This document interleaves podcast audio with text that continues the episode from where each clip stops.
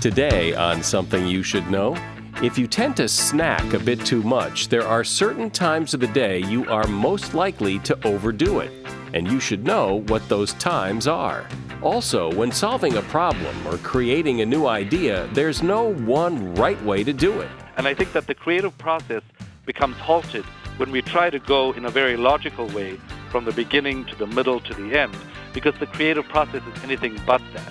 Also, double standard parenting. A lot of parents do it unknowingly. And video games. They're not all about shooting and blowing things up. There's a whole other side of video games you probably don't know. There's one game called Passage. It takes five minutes to play, and it's a profoundly moving experience because every decision we make in the game opens up new options and closes off some, which to me sounds an awful lot like my real life. All this today on Something You Should Know. Something You Should Know. Fascinating intel, the world's top experts, and practical advice you can use in your life. Today, Something You Should Know with Mike Carruthers. Have you ever had that experience where you thought something was true? It's your experience that it's true, and then sure enough, along comes some scientist to confirm that what you thought is actually true. And that's going to happen today. I've always thought, at least in my own experience, that my best work doesn't come from sitting down with a pen and, and, and trying to solve a problem or, or to, to sit down and focus on the problem at hand. Very often, my best work comes from distracting myself or, you know, standing in the shower or doodling or doing something else. And uh, that's going to be confirmed today by my first guest coming up in just a moment. I think you're going to find it fascinating. Our first topic today is about weight loss. If you're watching your weight, beware of seven p.m. on Sunday night. That's fat o'clock, according to a snacking survey. seven to ten p.m. on Sunday is prime time to crave fattening comfort food. And if you manage to make it through that three-hour time period on Sunday, be careful of the next day from three to five p.m. Those afternoon hours are the next most dangerous danger zone for dieters on any given day, followed by the period of five to seven p.m. Another fat phenomenon discovered in this survey is that you can derail your dieting by eating lunch at your desk. Those who do say they tend to eat more later in the day, likely because they're less satisfied by their multitasking lunch. And that is something you should know. How many times have you been told to focus, pay attention, work on the problem, come up with an idea, get to work? And the idea behind all of this is that you'll do your best work by focusing on and trying to do your best work. Well, maybe not, at least not in all cases. Maybe to get the best ideas, we need to unfocus, doodle, daydream, and not pay such close attention to what we're doing, but allow, allow your mind to wander and go someplace else. Doctor Srini Pillay is a Harvard-trained psychiatrist. He's founder of Neuro Business Group, an executive coaching, consulting, and technology business, and he has a, a new book out called Tinker, Dabble, Doodle, Try. Welcome to the program, Srini. Thanks so much for having me. So this idea that we need to focus, that that's how we do our best work, is with this laser-like focus. Are you saying that's all wrong?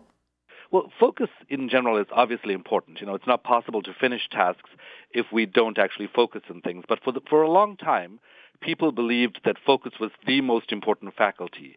And what we've now found is that unfocus may be at least as important, if not more important, than focus. Because in the brain, there are both focus and unfocus circuits, and they need to work together for optimal productivity and creativity. And, and yet the things that you recommend that people do to unfocus are exactly the kind of things that people think of when they think of someone who's not getting the job done, that's who's not who, who's lazy. Well, they may sound like that, but they're not exactly the same. So I'll give you an example. So I'm, I'm, I'm definitely not prescribing just distraction, because I think distraction and daydreaming by itself is not necessarily helpful. And there are three kinds of daydreaming that have been studied. Jerome Singer, who studied this since the nineteen fifties, has pointed out that slipping into a daydream is more like falling off a cliff. And having some kind of guilty uh, rehashing of something is also not helpful. But what is helpful is positive, constructive daydreaming. And what's different about this is, number one, you can build it into your day. Number two, you initiate it with some kind of playful or wishful imagery.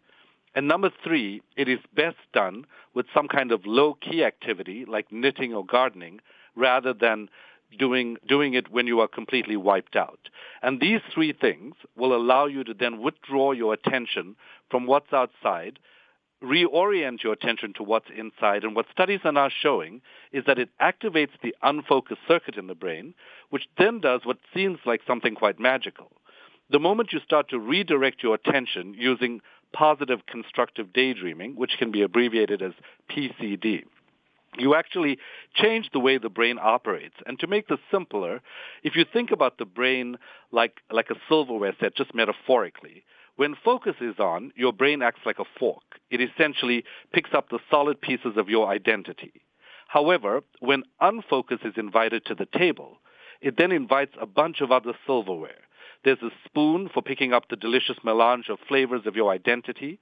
There are chopsticks, which make connections across the brain.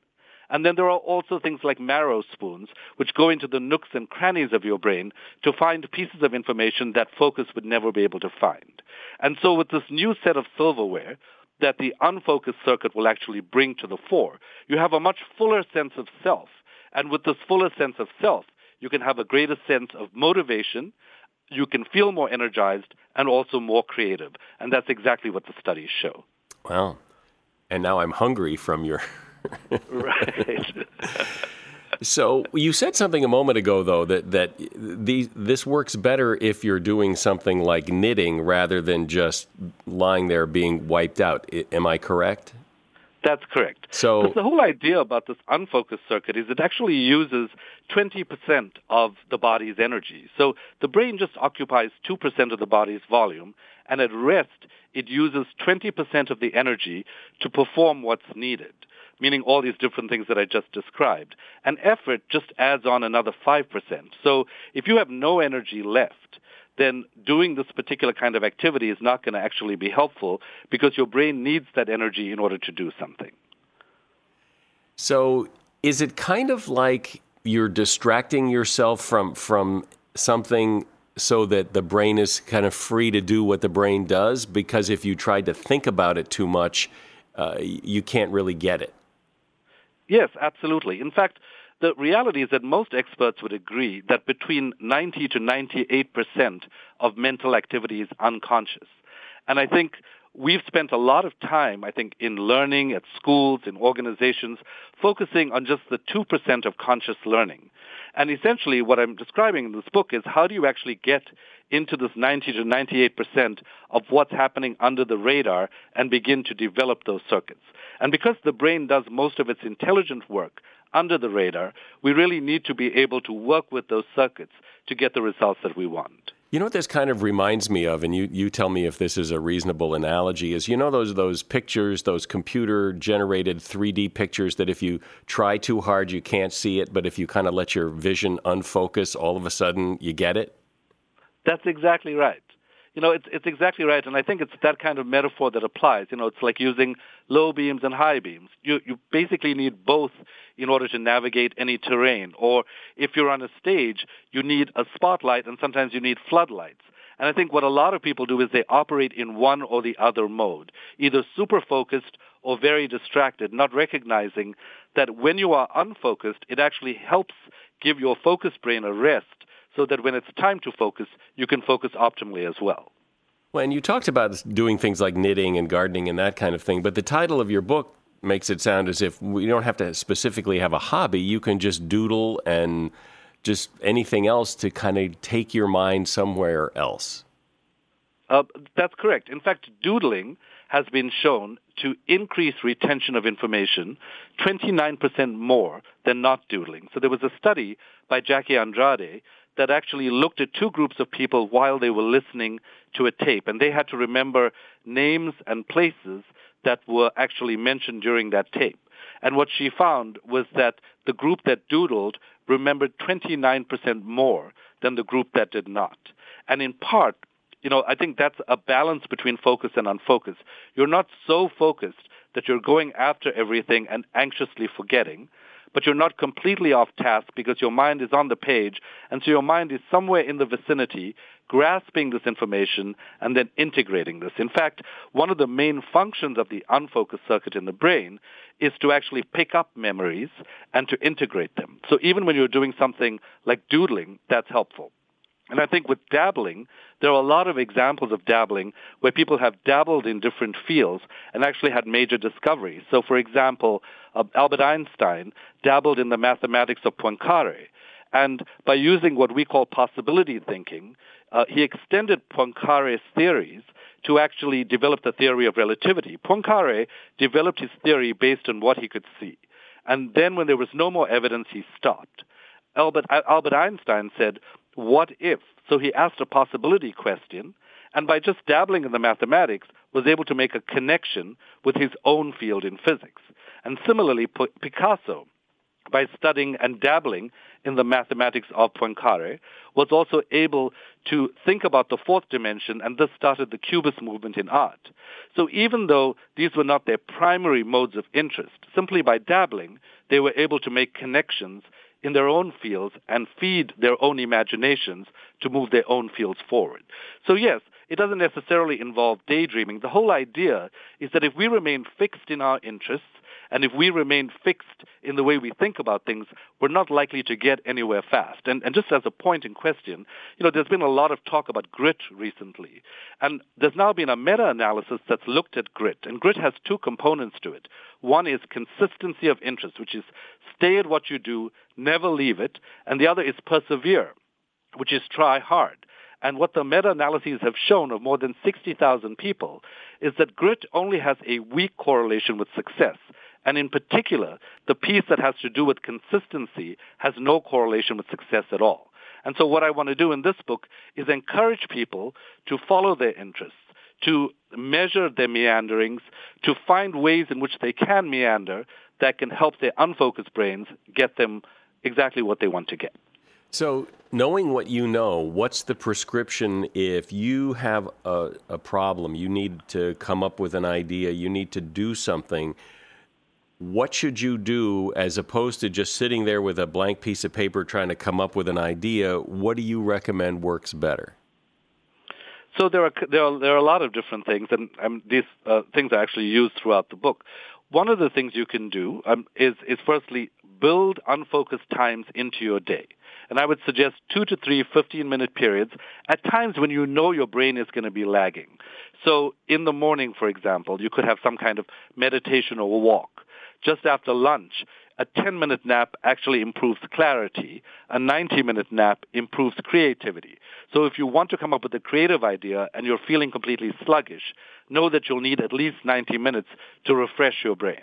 And then when you have that afternoon slump again, you can then build in an activity like doodling or, again, like daydreaming that will reactivate your brain. So the main thing, I think, when you're trying to be creative is to make sure that you're not running on empty and that your brain actually has the ability to, to be fresh and to come up with ideas. When you are in this state, the next thing I would recommend is not to feel compelled by starting at the beginning. So a lot of people, for example, when they have writer's block, will just start in the middle of an idea, and they will they will jot down whatever they want to in the middle of an idea, and out of that contemplation, they'll suddenly work their way backwards to try to understand where they want to start. And I think that the creative process becomes halted when we try to go in a very logical way from the beginning to the middle to the end, because the creative process is anything but that. You can put it together coherently at the end, but in terms of how it originates, in terms of its genesis, you can really start anywhere along the process so that you can get going. I'm speaking with Doctor Srini Pillay. He is a psychiatrist and author of the book, Tinker, Dabble, Doodle, Try. So, Srini, we've talked about all this daydreaming and doodling and dabbling and tinkering, But at what point do you say, okay, that's enough of that. Let's stop that and take what we've got here and turn it into something real. And we can't just keep doing this forever. Absolutely. Well, in the creative process, there are two pieces to it. There's the divergent process, which is what I just described, and there's the convergent process. And I actually gave a talk recently at London Business School where I talked to sort of chief innovation officers of different organizations. And I think everybody agreed that one way you could go about doing this is determine what your benchmarks for productivity are now, this week. So let's say you want to come up with two ideas or finish a particular report in a certain amount of time. Measure how much time it takes you. Then try out different kinds of unfocused activities like daydreaming or possibility thinking or doodling or any of the suggestions in the book and measure your own productivity, because the reality is that certain examples are going to work better for some people than for others. So once you get a sense of what that is, as long as you have some kind of productivity measure, you can then say to yourself, okay, I'm going to spend this number of days being in brainstorming mode, and these two days I'm going to be pulling my ideas together. And I think that way, by moving between focus and unfocus, you're really utilizing both of the circuits that are important in creativity in the brain, rather than simply driving yourself through to the finish line with focus only or being completely distracted. But there has to be a, a time limit to this. I mean, you can only sit there and doodle and daydream for so long before there's a point of diminishing returns, right? I would say that that differs for different people. So in my practice, for example, where people do try this out, there are some people who can go at this for you know, thirty to forty-five minutes and be great. There are some people who can't tolerate it for more than five minutes. My recommendation would be start small, two to five minutes, learning that every time you give yourself an unfocused break, you are giving your brain a break, and figure out for yourself what that amount is. If you're asking, is there an optimal time, I would say no, because I think it's different for different people.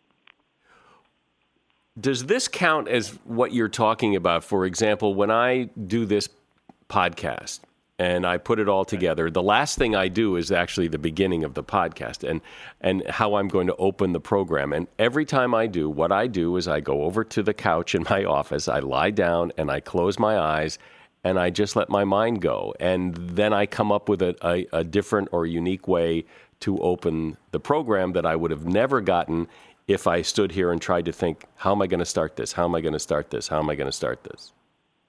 Absolutely. In fact, I think that that's a beautiful way to do it, because your your brain, uh, the, the un- what the unconscious can do much better than the conscious brain is that it can very quickly shuttle ideas across your brain, and then it activates these chopsticks, and you start getting these different associations and connections.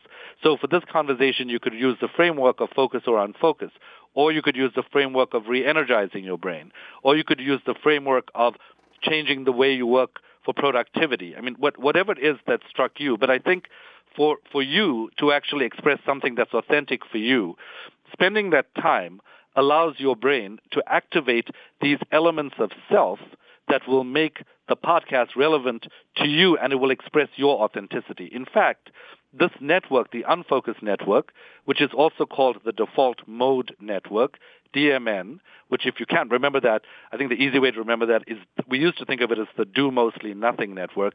This network actually represents elements of self. And so to the extent that this podcast is going to reflect who you are as an individual in the way in which you bring ideas together, I think that that's a fantastic way to actually bring those ideas together, because then it will be what I'm saying, what you're saying, in the framework of who you are. Is the brilliant idea in the shower part of this? Yes, it is. In fact, the brilliant idea in the shower is when you let go of this controlling brain and you allow your mind to float. But when I was at this conference, one of the people said to me, you know, I, I definitely buy the idea that that my best ideas come to me in the shower. The problem is when my mind drifts off, I start to feel guilty. Well, one of the things we need to remember is that most of us drift off about, you know, but forty-six point nine percent of our day is spent with our minds drifting off. And if we're already spending that much time drifting off, wouldn't we rather drift off using techniques that can activate the circuit rather than using techniques that just, that are simply about distraction? And I think for a lot of people, there's a sense of guilt, and that probably brings us to a more profound sort of way of thinking about this, because I think philosophically, Kierkegaard, the philosopher, talked about the fact that anxiety was about the dizziness of freedom. And that when, even though we say we want to be free, we actually find it really quite anxiety-provoking to be free, because it's like being without gravity. And if you look at, at studies um, at, in, in terms of what goes on in the unconscious when we want to be creative, the findings are rather surprising.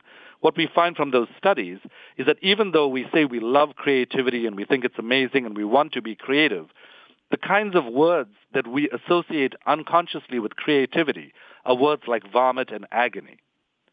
And so I think what that teaches us is that even though on the surface we want to be free, we'd love for our minds to roam, we want to have these eureka experiences, we are going to get this pushback from the brain to try to overfocus, because the brain's default mechanism is to try to stay on target and on task.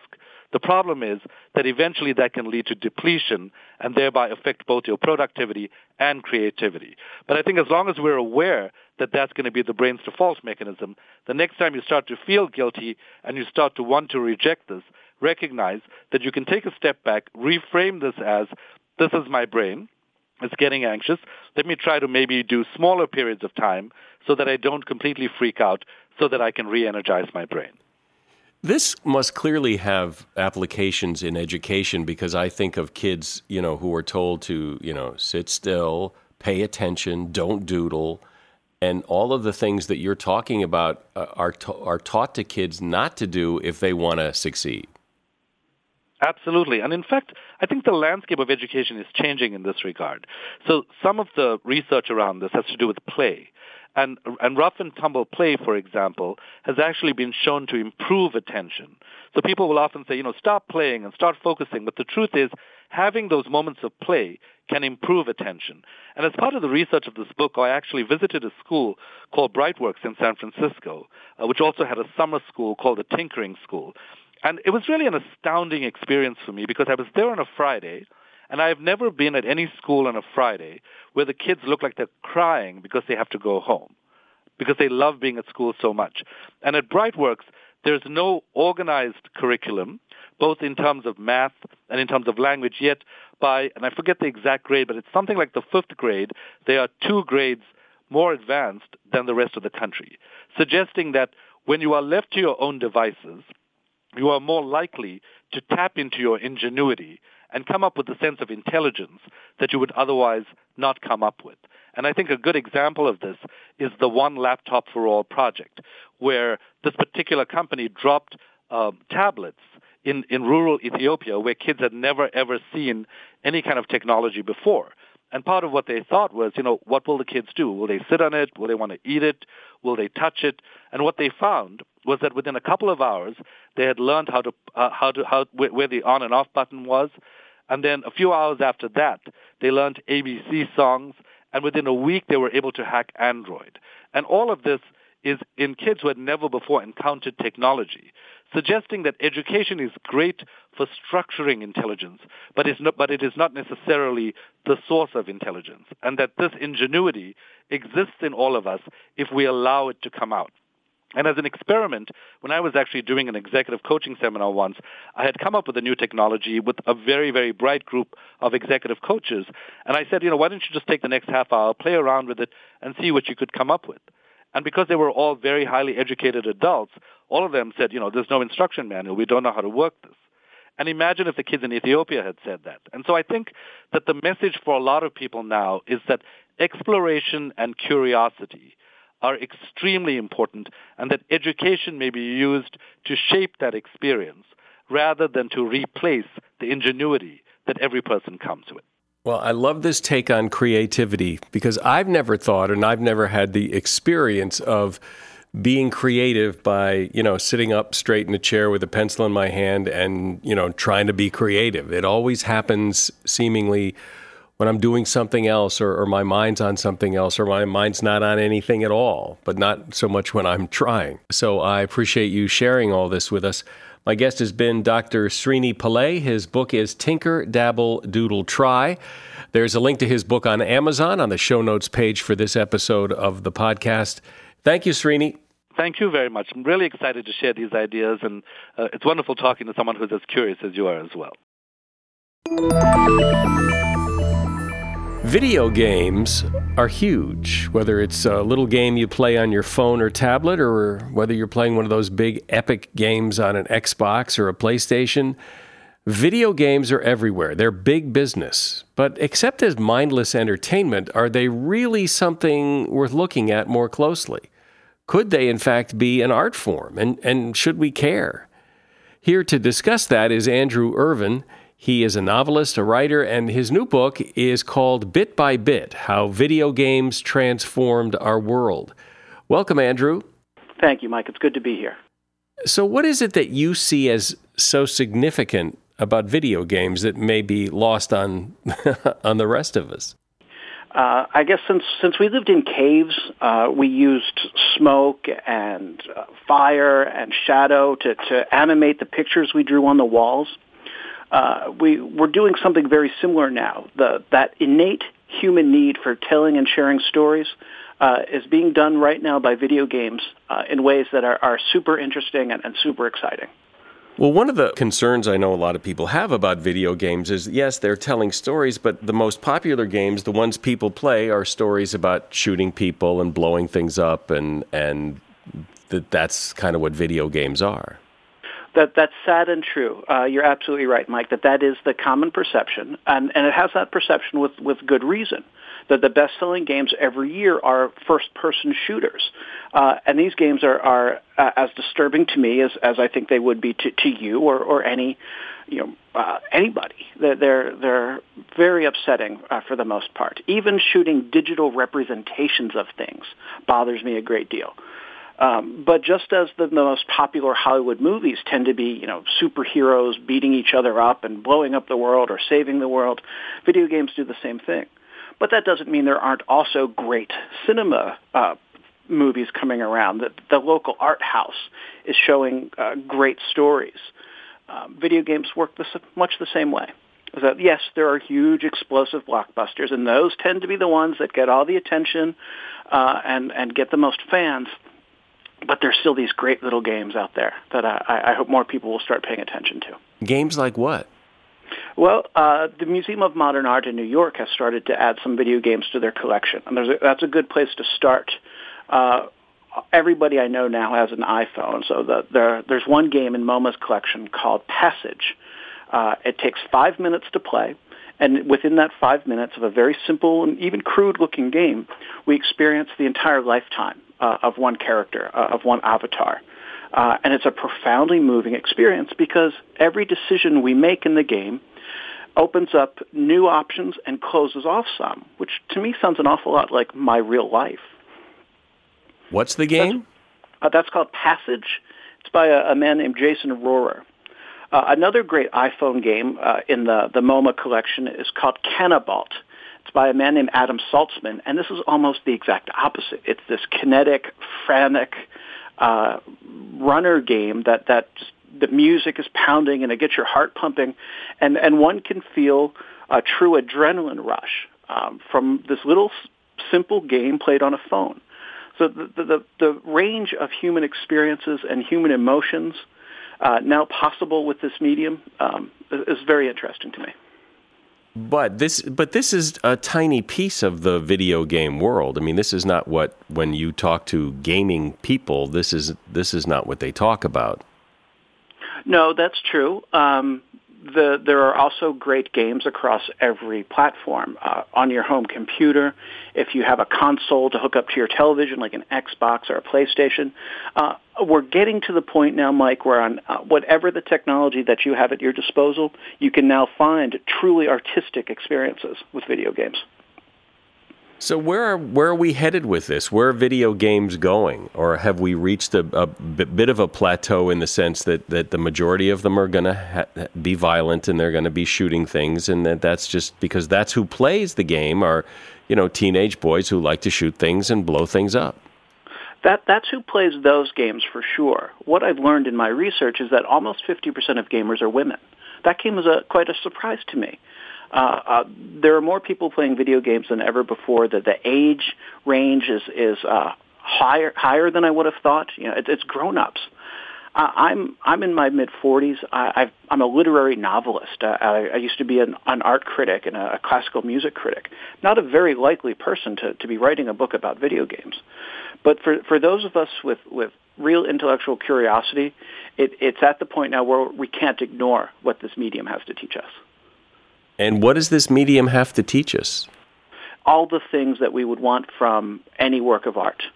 A great novel can, can teach us empathy. Uh, a great painting, an, an opera, all of these things can, can broaden our emotional palettes. It, it can teach us different ways of thinking about ourselves and thinking about our world.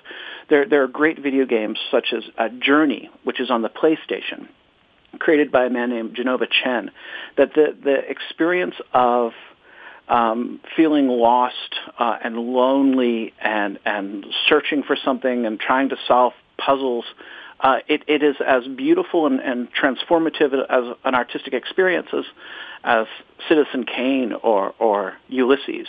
And I say this as a huge Wells fan, as, as the world's biggest Joyce fan. Uh, it, it's really exciting to see that this new form, uh, a new medium, is, is able to do some of the same things. Well, you know, it's interesting. I have two boys, fifteen and ten, and the, the other day I saw them playing Pong. Oh, really? I thought, well, that's that's interesting. Now, that's a game I I can I can play that. Yeah, Pong's a classic. It um, is. And the, the, what's what's going to happen with, with Owen is um, he's learning at this new high-speed visual rhetoric and visual vernacular that, that we didn't learn growing up, uh, that he's being subjected to or, or having access to uh, a whole new kind of, of reading the world. And he's doing it with his fingertips, he's doing it with his eyes, he's doing it with, with a, a set of tools that, that we weren't using in quite the same way. And I think that's, that's spectacular. I think this is great. Um, And what's going to happen is, is I, or I think what happened to, to us for, for our previous generation, is we got to a point um, where the controllers that we would use to play the game got so complicated and so complex, and they had so many buttons, that it began to feel like work. It began to feel like this is no longer fun to play a game. Uh, and I think part of the, the popularity of something like the Wii uh, with the different kind of controllers is it, it brought some of us old-timers back into the fold. Uh, but someone like, like Owen, he's never going to have that learning curve the, the way we did. Well, but he had a Wii, and, and he doesn't play it anymore. Uh, I wonder why that is. Maybe he'll get back to it. Maybe because it, it was uh, so radical to us is exactly why it, it's mundane to him. That, you know, the, the what made that compelling to, to those of us who grew up with one joystick and one button. You know, maybe that, that's no longer exciting for, you know, someone who's who's used to three D graphics and, you know, all, all these other elements. Right. And when I think of Wii, I think of like Wii bowling and Wii tennis and Wii ping pong and, and you know, the, the, where you, you know, you're hitting a ball or you're doing something as opposed to fantasy, total fantasy where you're, you know, on another planet blowing up monsters. That's right. The, the the interface of the Wii, though, is, is what made it radical. And I don't think that uh, Nintendo's creators really found the right games for that console to, to bring out that potential. Well, but the, it, the, the, the actual way we inter, we uh, interact with the game was, was fantastic. But then it's interesting how it works that, that because the games uh, aren't what people want, then then there's fewer games, and then there's fewer games, and that even if the, they wanted to play it, the, the, there's no games for it. No, it's, that's exactly it. Uh, and it, it's like the Hollywood syndrome with the, the superhero movies.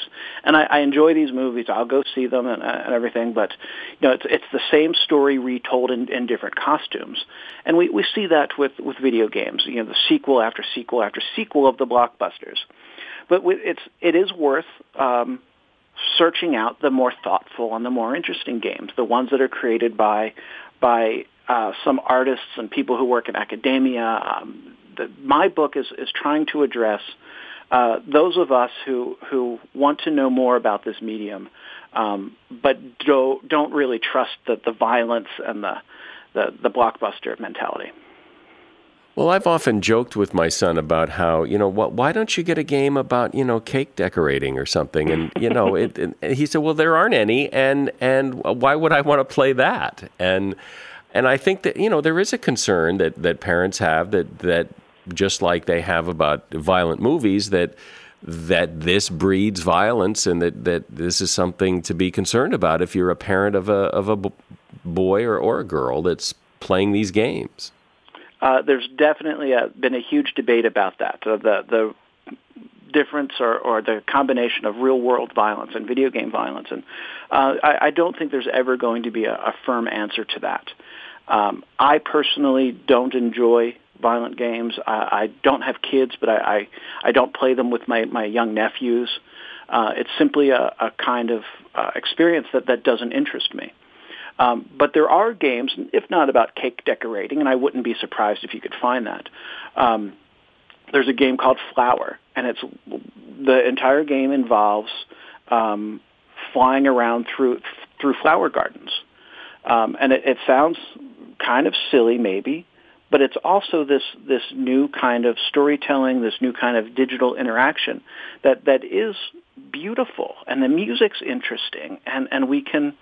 We can connect to to things uh, in this medium that aren't violent and aren't angry uh, and aren't aggressive. They, they are out there, uh, and those are the exact games that I've tried to write about. Yeah, well, it's it's interesting that I think a lot of us would think that there aren't enough of those to write a book about. That it's it's really a, that's a very fringy part of the video game business. Uh, that's right, um, and those games do, probably don't make a lot of money.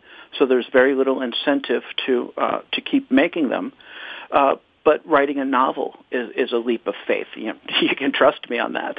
Uh, creating a, a painting in, in your studio is, is a, a leap of faith. There's there's no telling um, if the work an artist does is ever going to find an audience, if, if she's ever going to have, have viewers. Um, but there are people taking that same mentality, sitting at their computers, that designing things, uh, interactive experiences, emotional experiences, that um, not knowing if people are, are ever going to look at them or not. Uh, and so, obviously the, there are many of them that we'll, we'll never hear of. Um, every once in a while a, a game will come out that, that's truly remarkable. And I, I hope I can I can help point people to those. So we sort of talked about it, but we went in a different direction. But where where do you see the future of video games? What's the what's the next big thing, do you think?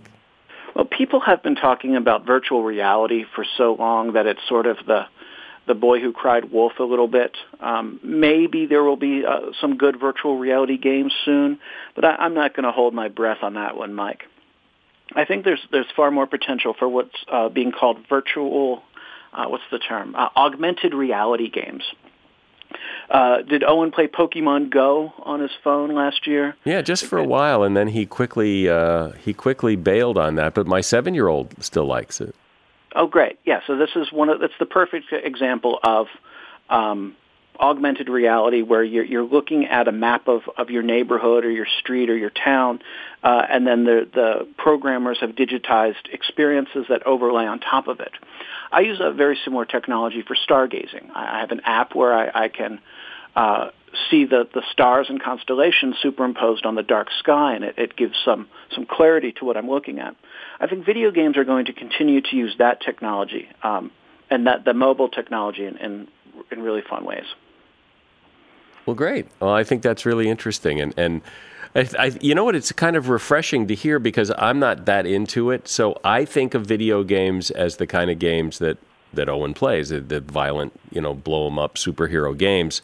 And it's nice to hear that there there's this whole other side to it that uh, I think most people don't even know about. No, it's it's true. Uh, they it, they have their, their own subculture legions of fans, but those that it's not really crossing over into Uh, mainstream culture yet. Uh, but again, like the Museum of Modern Art bringing games in, that's going to help. The Smithsonian had an exhibition a few years ago on the art of video games. So we're, we're going to start seeing this this overlap a bit more. The, the, the subculture is not as, as sub as it once was. Well, it's interesting because I think it shows a side of video games most people aren't aware of or don't really think much about. Andrew Ervin has been my guest. His book is Bit by Bit: How Video Games Transformed Our World. and you will find a link to his book at Amazon in the show notes. Thanks for being here, Andrew. Mike, I, I'm grateful for, for you uh, having me on, and, and thanks so much. This is something I've thought about since I was a kid, and apparently so have some other people thought about it. You know who Doctor Shefali is, uh, Oprah Winfrey's go-to parenting expert? Well, among her many messages to parents is to stop the double standard parenting. For example, if you as a parent accidentally knock over and break a lamp in your house, do you then punish yourself and take away privileges and make yourself feel shame and ridicule? Of course not, because it was just an accident. But what happens if your kid accidentally knocks over and breaks a lamp? A lot of parents do exactly those things. They punish the child and they take away privileges, and we don't expect ourselves or our spouse or our friends to be perfect. So why do we expect our kids to be? Why aren't they allowed to make mistakes and have accidents without suffering all sorts of serious consequences? An accident is an accident, whether you do it or your child does it. And the advice is to hold your kid to the same standards you hold yourself to, but not to a higher one.